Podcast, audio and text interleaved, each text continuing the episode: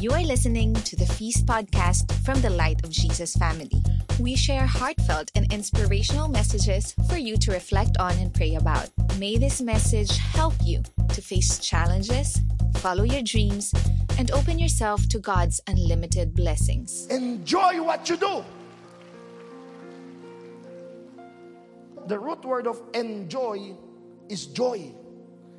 Enjoy. You do things in joy and you don't need to to you know, be like me, go around countries or uh, yun lang ginagawa. Araw-araw nagtatrabaho kayo. Kung nanay ka, nagluluto ka pa, naghahanda ka ng baon. Pag uwi mo, asikasuin mo na naman. Mas mahirap pa nga yung ginagawa nyo. Ako, hindi naman palaging ganyan. Kayo, araw-araw yung ginagawa yan. Yung mga tatay, gigising ng mga tatrabaho. Yung iba, nag-abroad pa. At an- ganon din eh. Pero paano nyo nagagawa yan? Tatanong ko, buhay pa kayo? Sigurado ko ang sagot ninyo, Brother Alvin, di trabaho ito sa akin. I enjoy serving my family. I enjoy working for my family. I enjoy what I do. That's why I do it with a smile, with laughter, and with love. Amen? Of course, it also helps that I'm with my one best partner. Kaya din ako nag enjoy kasama ko po ang asawa ko. No, kaya iyan ang kaligayahan ng isang taong naglilingkod. No? Kung kasama mo yung asawa mo, yung mahal mo sa buhay. So ngayon, hindi ko lang siya partner sa buhay. Eh. Partner ko po sa mission. Eh? So I honor my wife for busy-busy siya pero sumama siya sa akin sa pag-iikot ko. No? Higit sa lahat, kaya ako sinasabi din itong joy, lalo ng joy to the world pa ang pambungad ko. Yan ang pinag-uusapan natin mula last Sunday. Eh. Pope culture. Kala ko nga nung una kong basa, pop culture.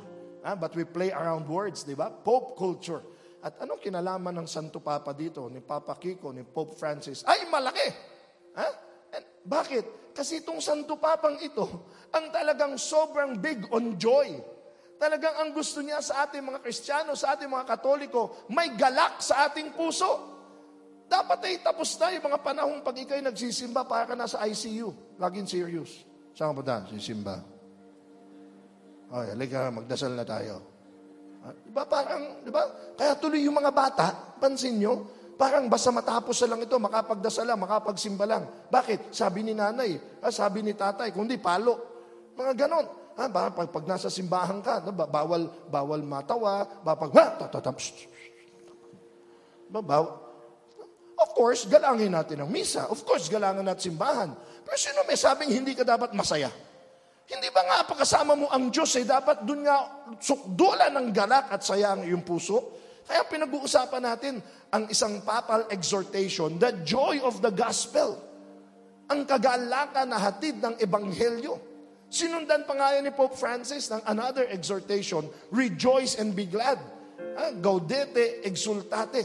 Talagang muli ang Santo Papang ito, punong-puno ng galak.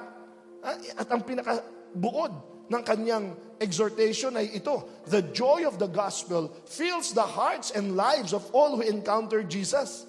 Dapat talagang may galak ka sa puso. Si Jesus ang kasama mo. Pag ako nga nagbibigay ng retreat, lalo sa mga kabataan, or recollection, ha? sa akin ko sinasabi, kung ang, ang inimbita natin dito, halimbawa ay K-pop, di ba? Sino ba yon? Sila Lee Ming Ho, Park Jung Soo, mga, mga ganun. Park, ha? parking lot, mga ganun, mga pangalan. Eh. Eh sigurado ko nagtitilian lahat yun, hindi ba? Talagang, wow, walang kahit libo-libo magbabayad yun. O kahit yung mga local artists natin, ano bawang si Alden o si Katnil, ano ba yung huli nila? Hello, goodbye, ano ba yun? Umita yun eh. Ha? Ayun, ga- eh sigurado ko punong-puno ito, tapos nagtitiya, excited lahat, nakapila ang haba eh. Hindi, pag sinabi ko alimbawang, ay hindi, ang talagang kasama ko ay si Jesus.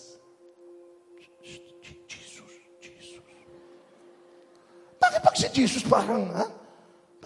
Hindi nyo ba alam, napakasayang Diyos ng Panginoong Jesus. Kaya nga, kung ano tingin mo sa Diyos, magiging ganun ka eh. Kung tingin mo sa Diyos, sa akin nakakunot ang kilay, di ba? Laging, oh, ah, ah, oh, ah, ah, ah, ah, ah. Magiging ganun ang pagkakristyano mo. Ganun ka din sabi, ah, ah, ah, ah, ah. Kaya ang tanong ng Santo Papa sa atin sa kanyang exhortation, are you a happy Christian? Masaya ka bang Kristiyano? Because for so long, ang ibig sabihin ng Kristiyano, palaging, ha, dahan-dahan maglakad, konting ngiti. Diba? Ba- bakit? Kaya tuloy, yung iba, nate-turn off sa mga katoliko. Ah, minsan kasi ganito itsura ng katoliko eh. May hawak na Biblia, may hawak na krus, pero galit.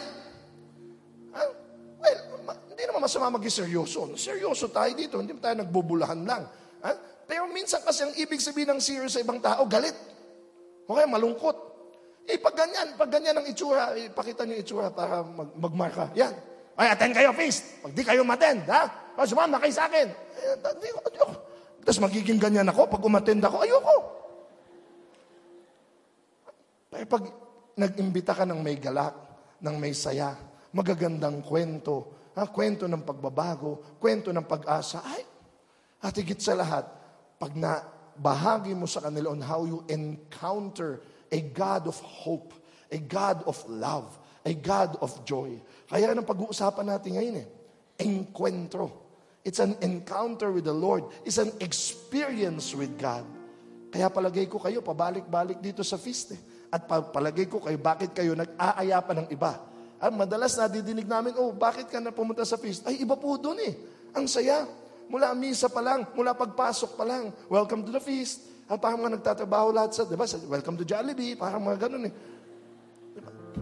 Dapat ganun. Ganun ang church. Ganun ang experience mo sa Panginoon. So ipagpatuloy natin ito, lalong-lalo na sa ating seryeng Pope Culture, How to Have Authentic Joy. At patuloy tayong manalangin na may galak sa puso. Tumayo tayong lahat. Sa ngalan ng Ama at ng Anak at ng Espiritu Santo. Amen. All together, please. Today, I receive all of God's love for me. Today, I open myself to the unbounded, limitless, overflowing abundance of God's universe. Today, I open myself to God's blessings, healing, and miracles. Today, I open myself to God's word so that I become more like Jesus every day. Today, I proclaim I am God's beloved. I am God's servant. I am God's powerful champion. And because I am blessed, I am blessing the world. In Jesus' name, amen. As we sing to the Lord, Thine is a lamp unto my feet.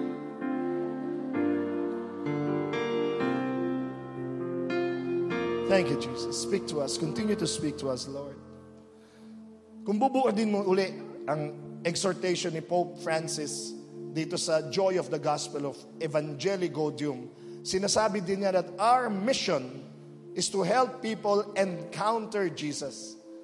Because if you want authentic joy, you encounter the person, Jesus. Everybody say, encounter Jesus. Kaya dapat yung mabuting balita natin ay punong-puno ng galak. How do we introduce people to Jesus? Usually we introduce them to the Mass, to the feast, and to His Word. Ah, pero minsan, no, masyado nating sineryoso yung, ah, of course, the gospel is serious. But do you know, the original meaning of gospel, ako po yung nagtuturo ng philosophy, gusto ko yung etymology. Yung, ano ba talaga yung pinakaugat ng salitang yan? Tingnan nyo, yung gospel, galing sa Old English word na God, meaning good, at spell, meaning story or news. Kaya good news, mabuting balita. Kaya pag may mabuting balita sa'yo, eh, alam mo, na-promote ka. Ha? Dati, supervisor ka, ngayon, manager ka. Ah! Di ba? Talaga? Oh. Okay, uy, uy, alam mo, ah, di ba ang tagal mo nang hihintay magkaroon ng baby? Naku, ah, yung, yung huli mong test, naku, positive ka na. No, magkaka-baby. Naku, naiiyak ka pa. O, o sinabi sa'yo, yung, yung, yung nanay mong, kala mong may sakit, at may bukol, tinignan natin, ito yung resulta. Ah, an- ano lang pala yun? Ah, ah, tigyawat lang, o pa, pa- pigsa. Na, di ba? At, at binayin nyo. Di, ah, ah, ang saya nyo. O kaya, naalala mo yung kamag-anak mo na galit na galit ka, ang sungit-sungit, tapos nag-abroad na, nagpasalamat ka na wala sa buhay nyo, namatay na. Pero pagkamatay, naalala ka, iniwanan ka ng 1 million dollars. O, eh ngayon, wow! Good news! The good news, just, you know, you, you want to jump up and down and scream and thank you, Lord. But for some reasons, the gospel sometimes, no, when we receive it, parang pang-debate, parang pang-pang-away, pang-argumento, pang-nosebleed. Samantalang gusto ng Panginoong Yesus, may buhay kayo, may pag-asa kayo, may pag-ibig sa inyo. Lalo na pag sinabi ng Diyos na, iisa lang naman sinasabi nito eh. Tanong nyo ano? I love you. Sabi ni Lord, mahal ka niya. Eh, yun lang eh. Yun, yun lang, sabihin lang sa yung mahal. At totoong pagmamahal na walang iwanan, at totoong pagmamahal mula dulo hanggang dulo. Eh yun lang, sobrang galak na. But you know, sinabi ni Pope Francis sa kanyang exhortation sa EG10, sa excerpt ito, sabi niya, there are Christians whose lives seem like Lent without Easter. Now, don't get me wrong. May lugar ang sakripisyo, may lugar ang pag-iyak, may lugar ang, ang, ang, ah, ang, ang kalungkutan sa ating pananampalataya. Meron yan. Di ba, kailan lang binasa ko Ecclesiastes, there is a time to weep and a time to laugh. Ah, Kaya lang, lagi nating tandaan, yung sorrowful part, dinadaanan lang. Ah, Sa inasabi nilang Mimi, ang problema, dinadaanan, hindi tinatambayan. Hindi yan ikaw.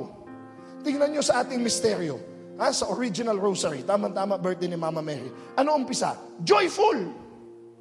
Eh marami sa atin nag, ah, gusto sorrowful agad. Pagpasok ka agad, ha, pasanin mo ang iyong cross, maghirap. Baka papasok ko pa lang dito, cross ka agad. Ay, the cross is very important.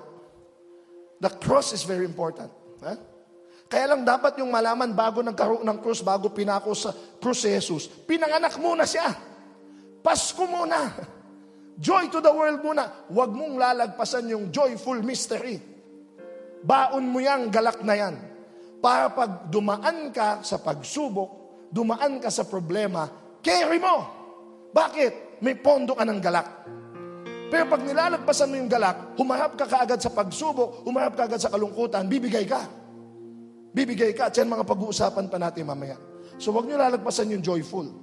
Kasi dadaan ka tsak ng sorrowful. Pero kahit sorrowful, hindi ka taga dyan. Bakit? Ang susunod niyang glorious. At ano yung glorious? Double joy. Extra joy. Kaya pinalamanan. Pinalamanan yung sorrowful ng buhay natin ng dalawang joy to joy. Glory to glory. Kaya oo, ha, minsan umiyak tayo, minsan malungkot tayo, bahagi ng buhay yan, pero huwag ka dyan manatili. Dahil pagkatapos ng Lent, may Easter. Muling pagkabuhay. An evangelizer must never look like someone who has just come back from a funer- funeral. Akatawa nga eh, nung bata ako, ang sasaya ng mga kanta sa simbahan. Pero ang lulungkot, kinakanta. Naalala nyo ba yung Enter, rejoice, and come in? Ah, nasa Adamson ako nung bata po, kinakanta yun. Na, talagang yung na, litid ko talagang, Open your hearts to the Lord. Ang mga bata kasi ang sasayaw kumanta eh. Tapos minsan matatapat ka sa lector o sa leader na, di ba? Let's sing the opening song. Enter, rejoice, and come in. Sabi ko, rejoice, tapos ganyan. Sana sinabi na lang niya, exit, be sad, and go out. Mga ganon. Enter, rejoice. Walang, lalo nag-charismatic ako. Nung charismatic ko, mga uso nun, alive, di ba? Pag mga bata, ang mga bata, iba eh, alive, alive. Eh minsan yung mga leader, alive, alive. Parang dead na dead yan. You must reflect the joy in your songs, in your faces, in your smiles. Ito word natin ngayon eh. Galing din, ito ang paunang word doon sa joy of the gospel. Zephaniah 3.17. Everybody, let's read. The Lord your God is in your midst, a warrior who gives you the victory. He will rejoice over you with gladness. He will renew you in His love. He will exalt over you with loud singing. Sino yung He? Diyos. Sinasabi ni Lord kay Zephaniah, the prophet Zephaniah, alam mo ako, pag nakikita kita, I rejoice over you. I renew you in my love. I will exalt over you with loud singing. Kaya dito sa feast, anay tayo ng masaya. Ah, bakit? Ah, tinatanghal natin ang Panginoon. Umpisa pa lang sa misa, we, we declare His victory, sabi niya. Hmm. Bakit? Muli. Ha? Kasi again, may mga, ang, ang, ang default nila sa Panginoon, seryoso, malungkot, ha? Kaya, nare-reflect sa ating mga ginagawa. No. Alam nyo, ako, minsan, pag naiimbitahan ako ng mga businessman sa mga talks, corporate talks, no? Talagang mga naka-coat, nakabarong Tagalog, naka-uniform. Pagdating, si Brother Alvin, nandiyan na, Brother Alvin, welcome. Welcome, welcome. Okay, thank you, thank you for the invitation. Ganyan ang pagtanggap sa akin. Pero minsan may mga sisingit. ay Brother Alvin, meron pala kaming kasama, nag-feast daw. Brother Alvin, sabi na nga ba, ikaw ano? Minsan, ha, hahalikan pa ako noon, may laway pang natitira. No? Tapos Brother Alvin, pwede pa selfie tayo? Pwede pa yakap. Yung mga nakabarong, yung mga, ah, talagang fan mo ito, Brother Alvin, baliw na baliw. That's, uh, yeah, yeah, nag-feast kasi siya, kaya, no, man. Sometimes, no, think about it. Si Lord, hindi yung mga nakabarong, hindi yung mga, ah, nas, sa langit ka na. Okay, welcome. Oh, you did well. Okay, okay. Ah, come in. Okay, kumain ka na mabuti. Oh, dito na. Meron nang nakaabang sa Si Lord yung fan. Si Lord yung, ay, Arvin, nandito ka. Ganun siya. eh. Pero pag ang tingin mo kay Lord, yung ganong serious, magiging ganun ka. Pero pag ang tingin mo kay Lord, yung nagsisumigaw na, anak, mahal na mahal kita, magiging ganun din ang pagkakristyano mo sa iba.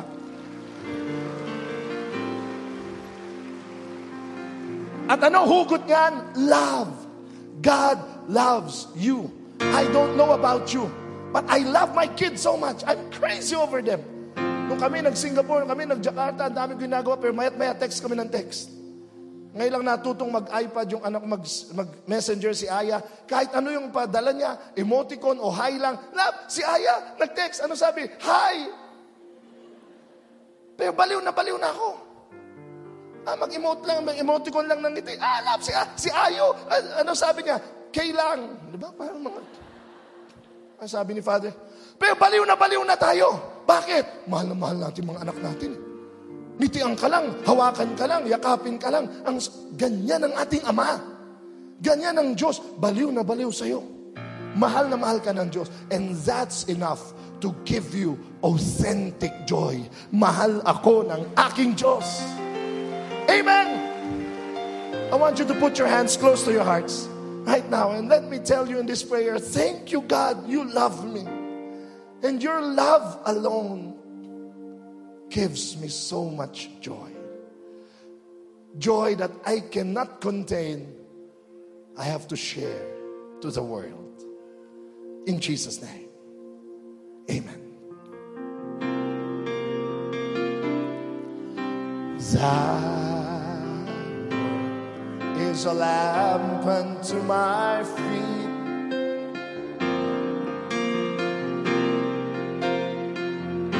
Thank you, Jesus. In the name of the Father, Son, and Spirit. Let's clap our hands again to a joyful God who loves us so much. Bago umupo, tignan mo yung katabi mo kung mukhang may joy nga sa puso. O mukhang joy bathroom tissue. O joy. All right. Thank you, Brother Simon. Thank you. Big message for today. Thank you, brother. Jesus wants to enter your house. Of course, it's more than just your house, your life. As again, Pope Francis says in his exhortation, the joy of the gospel fills the hearts and lives of all who encounter Jesus. I've got two stories. How many? Dalawang kwento ah, kung saan pumasok talagang literal ng tahanan o ng bahay ang Panginoong Jesus. Are you ready for the two stories? Ayan, maraming tahanang pinasukan ng Panginoong Jesus. Pero itong dalawang ito, ang ganda ng sinasabi sa atin. Yung una ay ang kwento ng walk to Emmaus. Naalala niyo siguro yan. Eh? Na naglalakad yung dalawang disipulo matapos ipako sa krus at namatay si Jesus. Dalawang disipulo to, ang pangalan ay si Cleopas yung isa, yung isa walang pangalan. At minsan sinasadya ng Biblia na wag lagyan ng pangalan para ikaw yung isa ilalagay mo yung sarili mo dun sa kwento. Basahin natin, excerpts from Luke chapter 24, 13 to 17. Now that very day, two of them were going to a village seven miles. Gano'ng kalayo? Malayo-layo yan, ha? Ayan ang nilakad nila. From Jerusalem uh, to a town called Emmaus. Tagaron sila, nandun yung bahay nila. And they were conversing about all the things that had occurred. Ulitin ko sa inyo ha, ano yung nangyari lang that had occurred? Namatay si Jesus. Nakita nila. Sino sila? Disipulo. Kilalan nila si Jesus. Katunayan, inasahan nila na si Jesus ang magliligtas sa bayang Israel. At para ipaalala ko ulit sa inyo, iba, marami sa kanila noon, halos lahat sila, pati yung mga di- apostoles niya. Ang ibig sabihin nila na magliligtas sa bayang Israel ay politikal. Dahil tandaan niyo ulit, ang bayang Israel noon nasasakop ng mga Romano. Parang tayo nasakop ng mga Kastila, ng mga Hapon, ng mga Amerikano. Nag-aantay tayo ng ha, General MacArthur no, na I shall return. O FPJ na ililigtas ko kayo. Hintayin na nyo. Ha? Ay, ngayon, Coco Martin na eh, no? Ayan. Akala nila ganun si Jesus. Siya ang magliligtas sa bayang Israel. Hahanguin tayo sa kaapihan ha? o sa, sa, ah, sa ilalim ng mga Romano. Eh lalo na nagpakitang gilas si Jesus. Lumakad sa tubig, bumuhay ng patay, nagpakain ng marami, pinarami ang tinapay at ah, isa na, isa na, isa na, isa na. Ako, yari ngayon sila Pilato, yari ano, isa na. Biglang isang araw hinuli, kinulong, hinampas sa likod, kinurunahan ng tinik, pinagpasan ng krus, makita ng lahat. Imagine niyo, pinusta niyo yung pag-asa niyo dito sa taong to. Ha? Iluluklok bilang hari ang akala nila dito sa lupa. Tapos biglang pinaparada, pasan krus, duguan, hanggang sa pinako at sa harapan nila namatay. Inilibing, ibinaon sa kuweba. Kung ikaw yon, para kang tumaya, na, di ba? Para kang ha? tumaya na, na nalugi. Para kang nag-invest ng isang milyon sa isang, ha? tapos scam pala. Yan ang pakiramdam ng dalawa. Umuwi na sila mula Jerusalem kung saan nangyari, pauwi sa Emmaus. Ano sabi nila? Uwian na. Nadenggoy tayo. Talo. Kala natin siya pa naman na magliligtas. Alam natin yan, yan yung kwentuhan nila. eh. At habang sila naglalakad, seven miles, talo, si Jesus na muling mabuhay. Luke 24, 13, 17. And it happened that while they were conversing and debating, Jesus himself drew near and walked with them. But their eyes were prevented from recognizing him. Why? He even asked them, What are you discussing as you walk along? They stopped, looking downcast. Everybody say downcast. In other versions, sad faces. You can even translate it as frustrated, depressed. Ulitin ko yung kwento. Lalakad sila. Namatay. Biglang si Jesus na muling nabuhay sa lahat ng kanyang ha, kadakilaan, sumama sa kanila sa paglalakad. Kamusta kayo? Ano pinag-uusapan ninyo? Again, kung kayo yun, ano maaari nyo ma- maramdaman? Halimbawa, paglabas mo dyan, yung lolo mong namatay 10 years ago, biglang, kamusta ka, apo? Ah!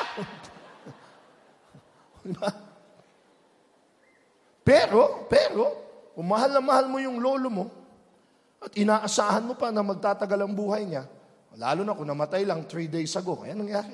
Atay na si lolo to. Biglang, apo, buhay ako. Siguro, tuwang-tuwa, Lo, buhay ka! Buhay! Di ba? Either natakot ka, o ang saya-saya mo, you must be jumping for joy. Buhay ang mahal mo. Pero walang ganyang nangyari. Ano nangyari? Tanong niyo, ano? Wala lang. Dead ma. Hindi nila nakilala eh. Sabi ni Panginoong Jesus, ano pinag-uusapan niyo? Bay, pinatulan pa nila, sabi nila, ikaw lang ba di nakabalita sa mga nangyari? Pero palagay ko, hindi nila tinitignan eh. Kasi nakalagay downcast. Ano ibig sabihin downcast? Nanlulumo.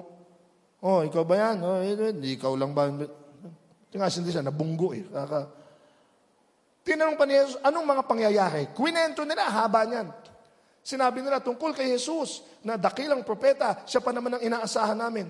Kung ako si Jesus, pinag-umpog ko na yung dalawa. Jesus, eto na nga, tadaan! Ano pa? Ang Panginoong Jesus, ano sabi ni Father kanina? Ang pag-ibig nakikinig. Panginoong Jesus, nakinig lang. Ah, ganun? Si Jesus? Ako yun. Si Jesus? Ah, hello, hello.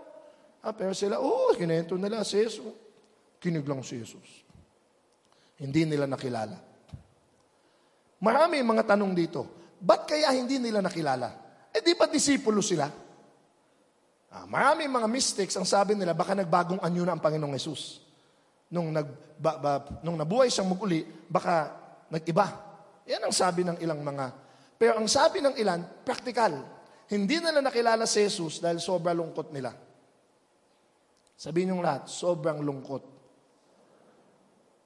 Ulitin ko ulit kapatid, hindi masama malungkot. Namatayan ka eh. Namatayan ka ng kaibigan, namatayan ka ng mahal sa buhay. Malulungkot ka talaga. Pero kapatid, ano lagi ko sinasabi? Okay malungkot, wag lang masyadong matagal. Kasi baka yung kinalulungkutan mo, nabuhay na. Ha? Talo ko sa negosyo, Naku, yung anak ko bagsak, yung mister ko, wala na pag-asa yun. Baka masanay ka dyan. Baka gawin mong bahay o tahanan mo yung lungkot. Dumating na yung pag-asa. Dumating na yung biyaya, hindi mo na makita. Di ba sabi sa inyo, sa aming mga teachers, minsan yan ang, uh, yan ang uh, isang guilty kami. Pagbagsak na bagsak yung estudyante, o oh, bagsak ka na naman, o oh, zero ka na naman, o oh, zero ka na naman. Minsan yung estudyante ko nagsawa sa kakasiro. Ha? Nag-aral lang mabuti makaumaten pa ng feast, nag, sinukuban ng banal na espiritu yung kanyang pag-iisip. At kinabukasan, nag-exam siya, perfect! Perfect! Pero nung chinecheck na ng teacher, perfect! Pe- pe- bakit perfect ito? Saan ka nangopya? Ha? Asan ang kodigo mo? Asan ang kodigo? Ha? Hindi ka pani-paniwala ito! Bakit? Nasanay na. Nasanay na, nasiro ka, na bobo ka, na wala ka magagawa. Ha? Kapatid, Huwag kang masanay sa pagkatalo. Kasi hindi ka talunan. Natalo ka lang. Pero hindi ka talunan. Huwag mong gawing bahay yung failure. Ha? You just failed, but you're not a failure. Eh, itong dalawang ito, akala nila tapos na. Kaya ito na ang Panginoong Jesus. Ang buhay na hindi nila makita. Kailan nila huling na, kailan nila nakilala si Jesus? Ganda nung kwento eh.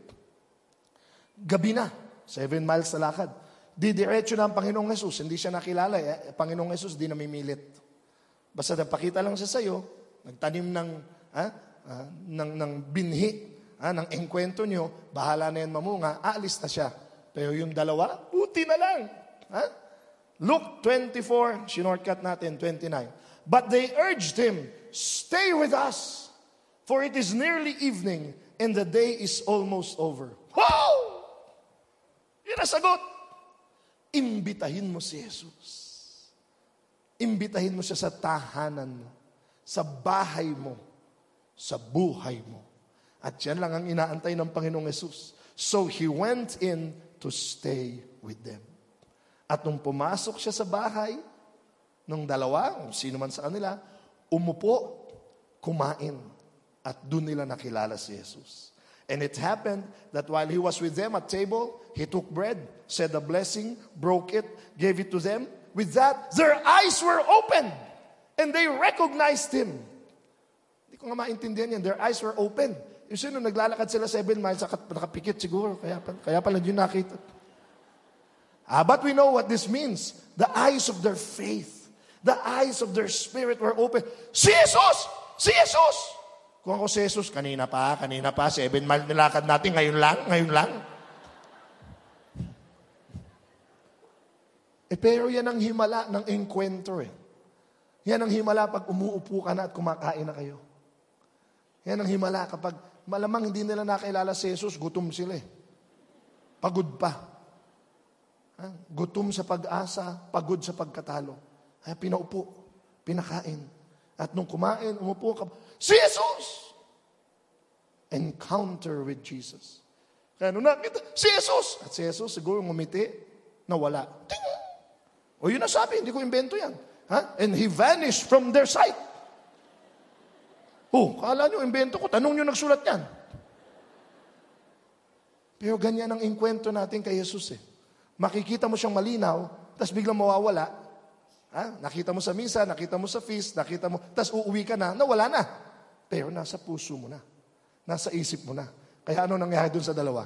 Ano Nagsimula tayo, sila'y downcast, talunan. Ha? Sila'y uwi na. Uwi na sila. Pero pagkaupo, nakita si Jesus, ano nangyari?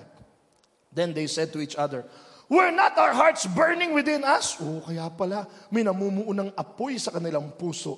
While he was speaking to us on the way, they set out at once, returned to Jerusalem, where they found gathered together the eleven and those with them. Ang gino- gabi na yun, ha? Gabi.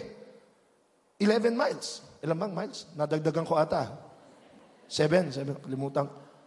Biglang tayo sila. Balik tayo doon. O, beer mo. Ganyan na nagagawa ng galak ng inkwentro sa Panginoong Yesus. Kaya tayo sila, balik sila. Yung, yung layo ng nilakad nila. But this time, I could imagine, hindi na yan downcast. Nagmamadali, excited. Kaya hinanap nila yung labing isa, Pedro, Juan, Mateo. Nakita namin si Jesus. Buhay siya. Buhay siya. At ganyan ang mangyayari sa bawat inkwentro natin kay Jesus. Mula sa pagkalungkot, pagkalugmok, buhay. At hindi mo man ma-contain, ma, ma, ma, pagsasabi mo sa iba. The good news of hope and of life. Amen?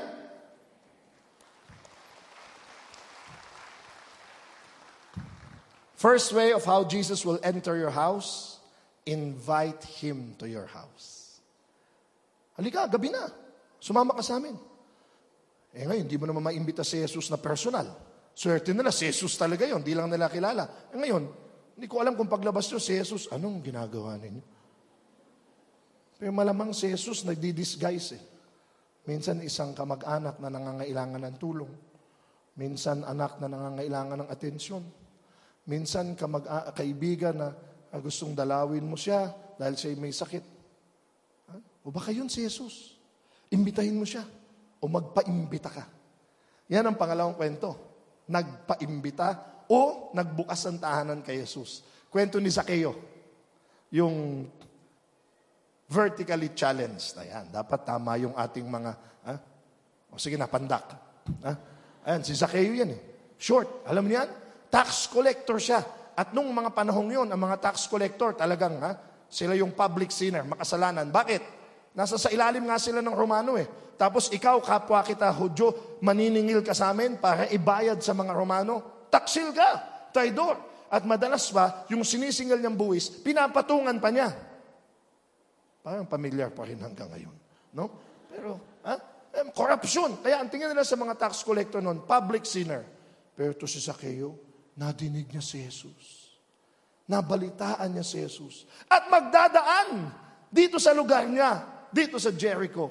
Luke 19.1, Jesus entered Jericho and was passing through. Was passing through. Brothers and sisters, every day Jesus is passing through our lives, your office, your home, your subdivision, here at the feast. Anong gagawin mo? Ah, a man was there by the name of Zacchaeus, a chief tax collector. He was wealthy. He wanted to see who Jesus was because he was short. He could not see over the crowd. So he ran ahead and climbed a sycamore fig tree to see him, since Jesus was coming that way. Alam mo, para makita mo si Jesus, ang una mong gawin, aminin mo that you're short. aminin mo na kung ikaw lang mahihapang ka, mahingi ka tulong. In this case, ang tulong niya puno. so makita si Jesus, gusto kong makita si Jesus. At gagawa ako ng paraan. Makit siya. Nung napunta ako ng Holy Land, hinanap ko yung punong yan. Hindi na naman nila alam kung yun mismo saktong puno. Pero ang sycamore tree, isa doon, malamang. Ganun lang, malamang eto yun. Naku, talaga hinawakan ko. Kumuha pa ako dahon eh. Ha? At sinabi ko, siguro kung ako nga din nando doon, no? aakyat ako para makita siya. Naalala niyo, pag may santo papang pumupunta dito sa atin, di ba? Nung ako nga, eh, tagal-tagal namin naghintay dyan sa MOA Arena. Ha? Eh, pag, pagsalubong pa sa akin eh, Brother Alvin Barcelona, uy, buti kilala ako dito, siguro front seat, Santo Papa. Ah, dito po kayo, inescortan pa ako. First floor, second floor, nag-elevator pa kami. Nag Doon ako pinakadulong-dulo. Ah, dulong-dulo. Tapos sa likod ko, pader na. Sabi ko, siguro I was being humbled. So uuwi na ba ako? Hindi ko siya makikita. Hindi. Lalo ko nag-abang. Ay, mga isang oras, dalawang oras, pero dumadating na si Santo Papa, ah, sigawan na kami kasama asawa. Ay, nung pumapasok na, ay, Santo Papa, naiyak na, si Bob, si Bob. Yung pala, ano pa lang yun, envoy, yung, yung mga magkakamukha pala sila. Eh. Ano ba yun? Yung Papal Nuncio? Yan. Naiyak na ako, alam, hindi pa yan, Papal Nuncio yan. Ganun ba? Pero dahil sa taas namin, ha, sa taas namin, nung dumating na talaga Pope Francis, talagang iyak na iyak ako. Pero wala, ulo lang na nakita ko. Hanggang sa nagmisa siya, no, ulo lang. At least sabi ko, I saw the head of the church.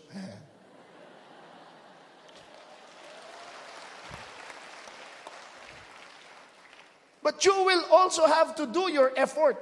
At sabihin mo na talaga, I'm short. Hey, the shortness of Zacchaeus was not only about his height, it was about his spirituality. Ang tingin nga sa kanila, public sinner. So if you want to meet God, you must be humble. Humility is the only way, like Mama Mary, whose birthday we're celebrating now. Humble yourselves before the Lord and He will lift you up. At ano nangyari? Umakyat si Zacchaeus. At si dami-dami ng mga taong sumalubong kay Jesus, ang nakita ni Jesus, yung maliit na si Zacchaeus sa taas ng puno. Luke 19.5, when Jesus reached out, uh, reached the spot, He looked up and said to him, Again, what are the chances?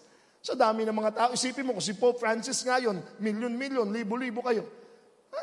Ang ganda sana kung pumasok si Pope, tapos libo-libo kami nung biglang tumingin sa taas. Alvin? Wow! Yun pala, lahat ng nasa row na yun, mga Alvin lahat pangalan, kaya pala lahat ng, oh! eh, ganyan nangyari kay Jesus. At kung si Zacchaeus kayo, grabe! Napansin ka.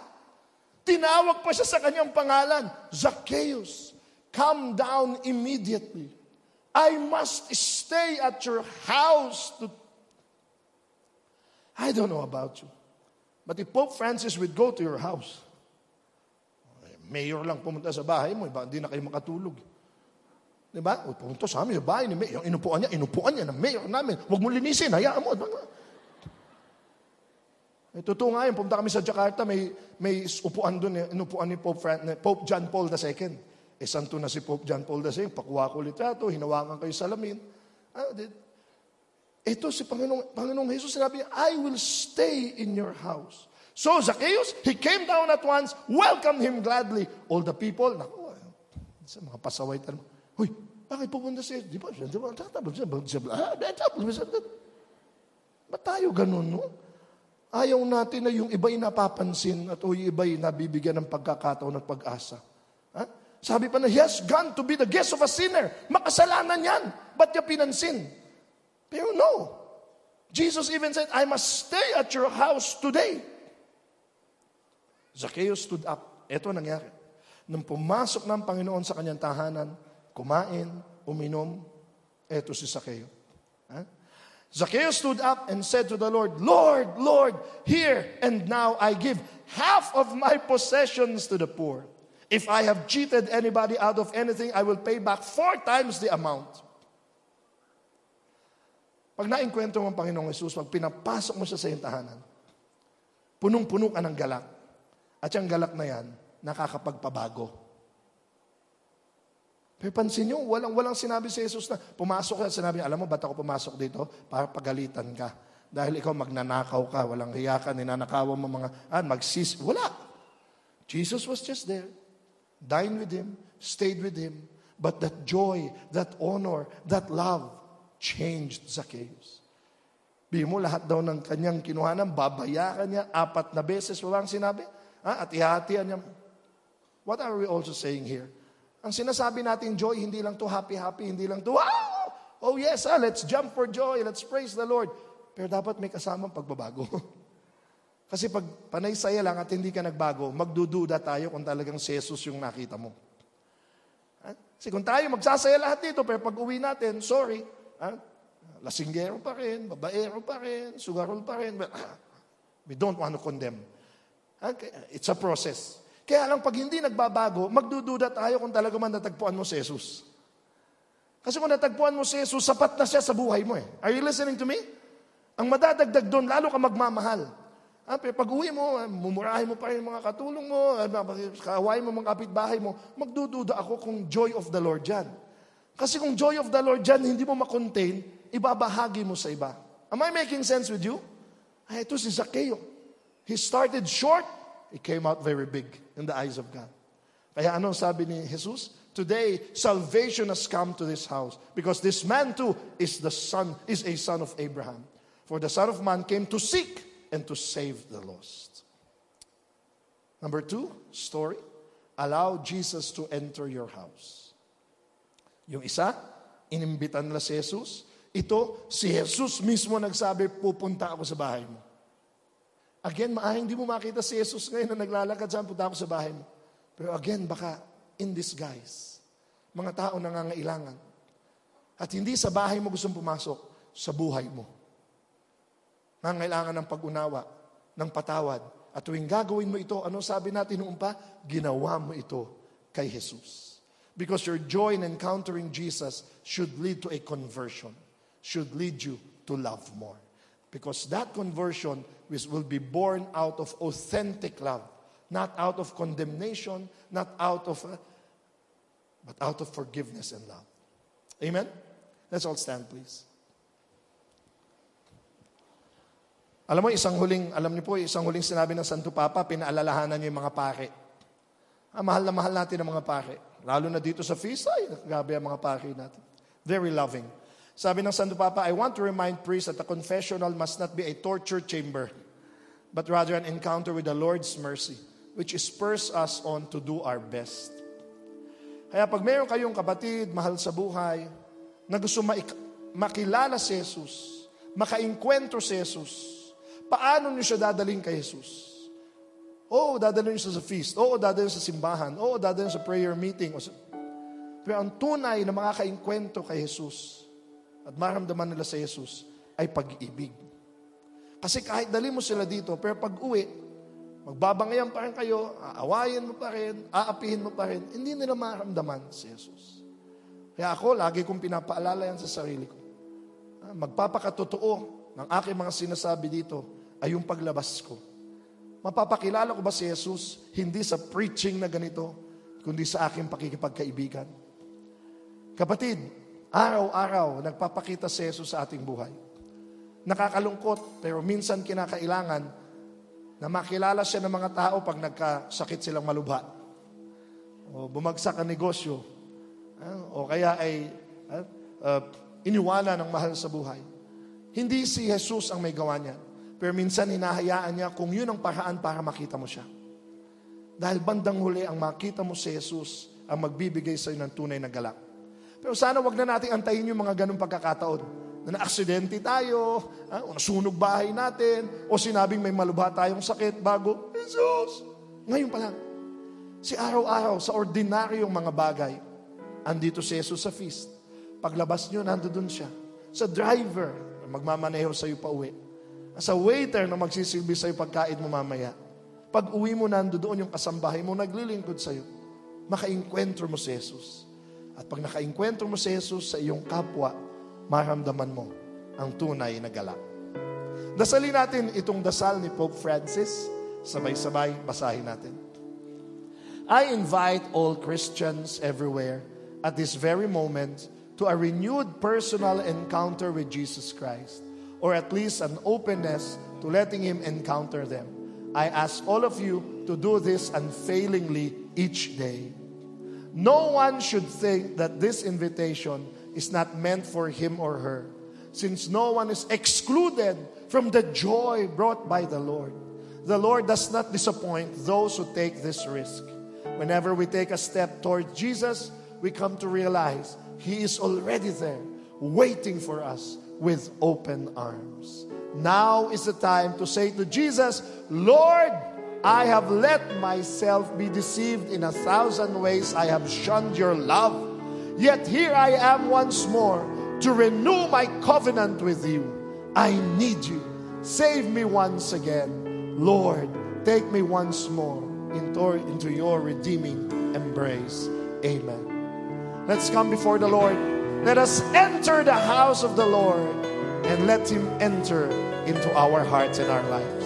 Let's get a touch of heaven. Thank you for listening to this podcast from the Light of Jesus family. For more messages like these, visit lightfam.com and click on Feast Teachings.